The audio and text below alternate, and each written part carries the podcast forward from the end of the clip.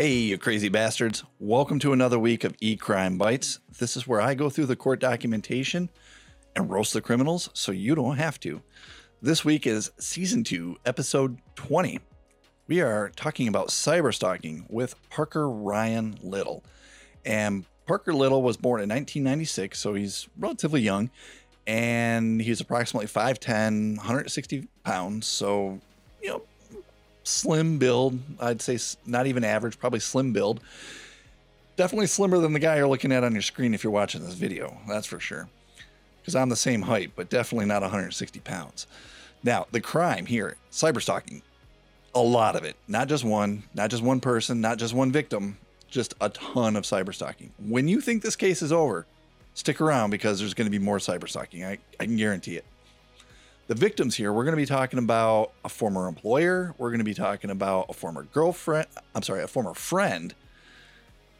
And then that former friend's girlfriend and that girlfriend's parents. So you talk about, oh my God, cyber stalking just anybody in a blast radius here. Parker Little's got it covered. He doesn't stop there. He also cyber stalks police officers and their families. So you can see that's probably going to draw the attention of law enforcement. Technology here, we're not going to be throwing a whole bunch of technical stuff at you. We're just going to be talking about things like Gmail. We're going to be talking about Google Voice, which is like phone numbers over the internet. We're going to talk about Proton Mail, which is a type of mail you can use to anonymize yourself. And we'll be talking about text messaging. And here I picked this case because cyber stalkers, they just, I never see these cyber stalking cases and it's just one little instance of cyber stalking somebody and they're done. It's usually they cyber stalk somebody and then they cyber stalk that person's acquaintance and then that person's acquaintance and they don't stop and then the police get involved and they cyber stalk police and this case is no different. No different at all. So when you hear this it's just he's going to start with one person but it's just going to the victims are going to rack up very very quickly. That's the reason why i picked this case because you have to put in at least a full time job, maybe two, to cyberstalk all these people to the extent that you will hear about in this episode. So, with that, let me get you right into act number one of this week. And I titled this one The Serial Swatter because we're going to start out with a bang. Quite literally. Well, first of all, I, I, I have a mugshot of Parker Little on your screen. I got this off um, the internet it was one of the W something or other news sites. This is just his mugshot from law enforcement. So it's kind of grainy. That's why I didn't use it in our our thumbnail for the show. But I, I try to show you pictures of the people that I talked to you about when I can, and this is the one that I could attribute to him. And I couldn't find anything else that I was really confident was him. So this is the one picture you get. With that, we're gonna zoom backwards and back 2014. Parker Little was 17. He was in high school at the time. First thing he came on radar of law enforcement is he called a bomb threat into his school. I don't have any more information than that. I think it's probably because he was 17 and there's not information out there about that because he was a juvenile. But I did find documented in later paperwork that he called in a bomb threat when he was 17. So he started out young. Then, April 11th, 2015, this is about a year later, there's an incident of swatting number one. And I say swatting number one because this is the first incident. And if you're just joining me and you don't know what swatting is, one second. Let me give you a little background. Swatting is the process of making somebody your victim by spoofing a call as them and basically saying you need emergency services. And it's typically not just, hey, I cut my finger or um, I got a gas leak it's usually, hey, I just shot my wife and I've got a gun to my children's head. You better come get me. I'm going to die suicide by cop. It's usually that tragic. So that way, police officers, fire, ambulance, they all rush out there because they think this is a real situation. And usually, what it is is some family sitting at home watching TV have no idea that somebody called in this SWAT incident into 911 and now they have the emergency services that are screaming at them to come out with their hands raised they have guns drawn on them and it's just not a good situation for the victims so with that you can imagine this is a weapon for somebody like parker ryan little because at 4.09 p.m that day on april 11th 2015 he called in into 911 and said, I'm the initials MS. I don't know who they are, but the victim. And he said, I just shot my mother, strapped a bomb to my 21 year old daughter's chest, and was armed with an AR 15. The caller provided an address on Saba Lane in Port Neches. I hope I pronounced that right. Texas. Now, this call comes from a Google Voice number, which is a just a virtual voice number on the internet. You can use your computer to call other real phone numbers using a phone number through Google.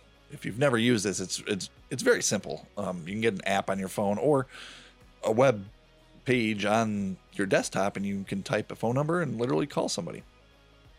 This is what he used. So remember, this is this Google Voice number. It's going to come back up. Jefferson County SWAT called out. So they they go to this address that he gives them. So then there's two and a half hours that go by, and I put question marks here because I'm like, why? Why did two and a half hours go by when he said this? He shot his mother. I have no idea. But two and a half hours go by, and they made contact with the resident. The resident was let out and was handcuffed, as you can imagine. Now, the occupants to that house had the initials JL and had no idea what the fuck any of this was about. Okay, like I said, it was a swatting event, so this victim was like, "What the shit just happened to me?" The same, the very same day, there's another swatting event in a different part of Texas. This is um, at 8:17 p.m., so about four hours later. Corinth police officers were sent to a home on Terra Evergreen, Shady Shores, Texas, in Denton County. The same Google Voice number that I just talked about called this one in as well. They called in the the law enforcement agencies that showed up here. It was the bomb squad. You had SWAT. You had Texas Ranger, and I'm like, holy shit! I hope Walker showed up, right? And all these people showed up because there's a swatting being called in from this address. And in this address, there was this Mr. and Mrs. JV is their name, their initials. They have a son. The son's initials is KW. They were home, okay? So when this swatting happened, those three individuals were home. Later on, a daughter comes home. The daughter's initials are SV. So you can imagine the SWAT happens. The three people at home are like, holy shit, what happened? Then later on, the daughter comes home and says, oh my God, you guys are swatted? Yeah, there's something I got to tell you about. I play Call of Duty, and there's this hacker on there who's named Demon. He's been contacting me and, you know, now harassing my family. He, he's been posting my family's info online and tried to hack into my Skype. So this is what the daughter's telling law enforcement and her family. She also says Demon contacted her earlier and threatened to hack her PayPal and Twitter. Okay, Demon sounds like a piece of work, right? So the daughter thinks that this whole swatting was actually Demon's attempt to humiliate her when she's out there streaming content. Crazy, right? So two days later, April 13th, 2015, a witness comes forward. And I got to pause for a second. If you're wondering why I'm talking about 2015, it's because I had to go to the beginning of the story for this. So hold on. We do get to 2013. but so two days later in 2015, a witness comes forward, says, Hey, you remember that swatting that happened on Saba Lane in Port Neches, Texas?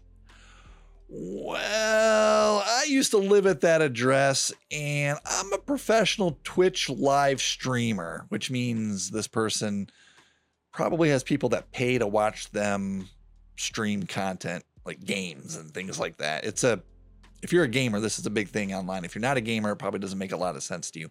But people will pay money to watch other people play games. And this is what it sounds like this potential victim does. So she, it's a she in this case, she says that she's a professional Twitch live streamer. She says that she and her family have been threatened by this person online, quote unquote, Demon the Lord. That's the Twitter username of this person.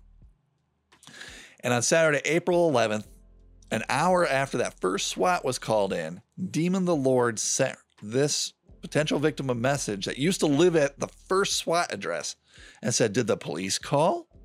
And then he said he heard that she had been swatted. Crazy, right?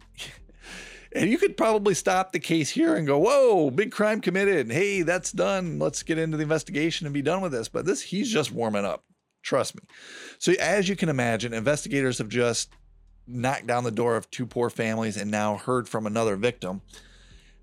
And they get to work. So, they find that this Google voice that called these emergency calls in, it was registered to an email address of LOL John the Demon kind of all squished together as one word. And this is a gmail.com address. So it's all Google services, which I'm going to tell you, for a bad guy is usually a bad thing because Google logs the shit out of stuff. You're going to see this. So this is this is the criminal here that has called in the swatting events so far. Now, they also trace this Google Voice account back to the Twitter account of Demon the Lord that was threatening that witness that called in. All this stuff came back to Parker Little. Okay, so Parker Little is the person that it pointed to all the phone numbers, email addresses, all that stuff, including IP addresses that accessed all these accounts came from Parker Little's address in Wagoner, Oklahoma, or his pa- grandparents' place where he visited often, it sounded like. And then when investigators were doing this investigation, they found other victims. They found at least seven other victims. So we only know about three, you know, the two families that were swatted and the one Twitch uh, person that was said that they were um, harassed. So that's three families, but now we're talking about at least another seven. And by the end of the story, you're going to find out it's a lot more than seven. So investigators do a little digging and figure out what Parker Little scheme was is he would target popular online gamers. And it sounded like women from what I could tell because it said she in almost every instance. He would target them, and a lot of them would have millions of followers on Twitter. Okay, so I imagine they're making money on, on different social media platforms. Parker Little would attempt to coerce or convince them either to following or mentioning his Demon the Lord Twitter account or mention it in a positive light. Like, hey, you know, this is a great guy or a great gamer or whatever it is he wanted them to post. If they said no, which I imagine most people did, if they said no, he would swat them or dox them. And doxing is kind of like swatting. It's it sucks as bad, but at least you're not having law enforcement at your door. It's where someone takes your personal information and posts it online and then other people will you know order pizzas or call and harass or just it's it's a bad thing. So swatting and doxing those are very common tools in a toolbox for a person like parker little. He would also try to hack their twitter account. So this guy was just trying to get into their business in any way shape or form he could. February 19th of 2016 he pleads guilty and he pleads guilty to two counts of making false bomb threat. And kind of sounds off. Maybe that was the best law that they could charge him with. Maybe that's what swatting was in their jurisdiction.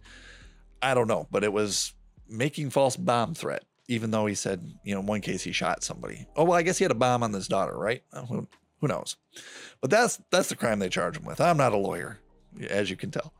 All right. So he pled guilty to him. And when he was sentenced for this, and you're saying, Keith, you're wrapping up the case already. No, I'm not. This is just this is just the appetizer. When he was sentenced on August 31st of 2016, he was given 12 months and one day, so just over a year. Okay. He was given two years total of supervised release. So you gotta imagine he's gotta be in prison for a year. And then after he gets out, he's supposed to keep his nose clean for two years.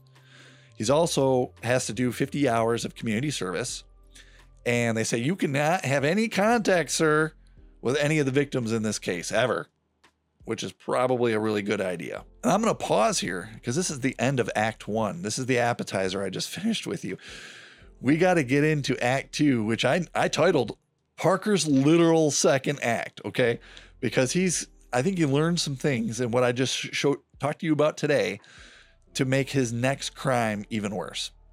So you got to come back tomorrow and listen to Act Two, Parker's mm-hmm. literal second act. If there was anything you liked in this episode so far, I, I, I know probably didn't like the criminal, probably didn't like the crime, but if you liked the depth that I researched this, or you know maybe the lightheartedness that I present this stuff to you, please like, subscribe, thumbs up, follow, whatever the positive affirmation thing is on your platform. If you could reshare this, that would even be better just to introduce new people that haven't seen this podcast because this is a lot of fun to go through a case like this every week. And I'd like to have more people join me. It'd be a lot of fun. That's the way we can do it. So, with that, I hope you come back tomorrow because I'm going to get into Parker Literal's, I'm sorry, Parker Little's literal second act where he his cyber stalking just goes off the rails. You will just you won't believe this. So I hope to see you then. Thanks.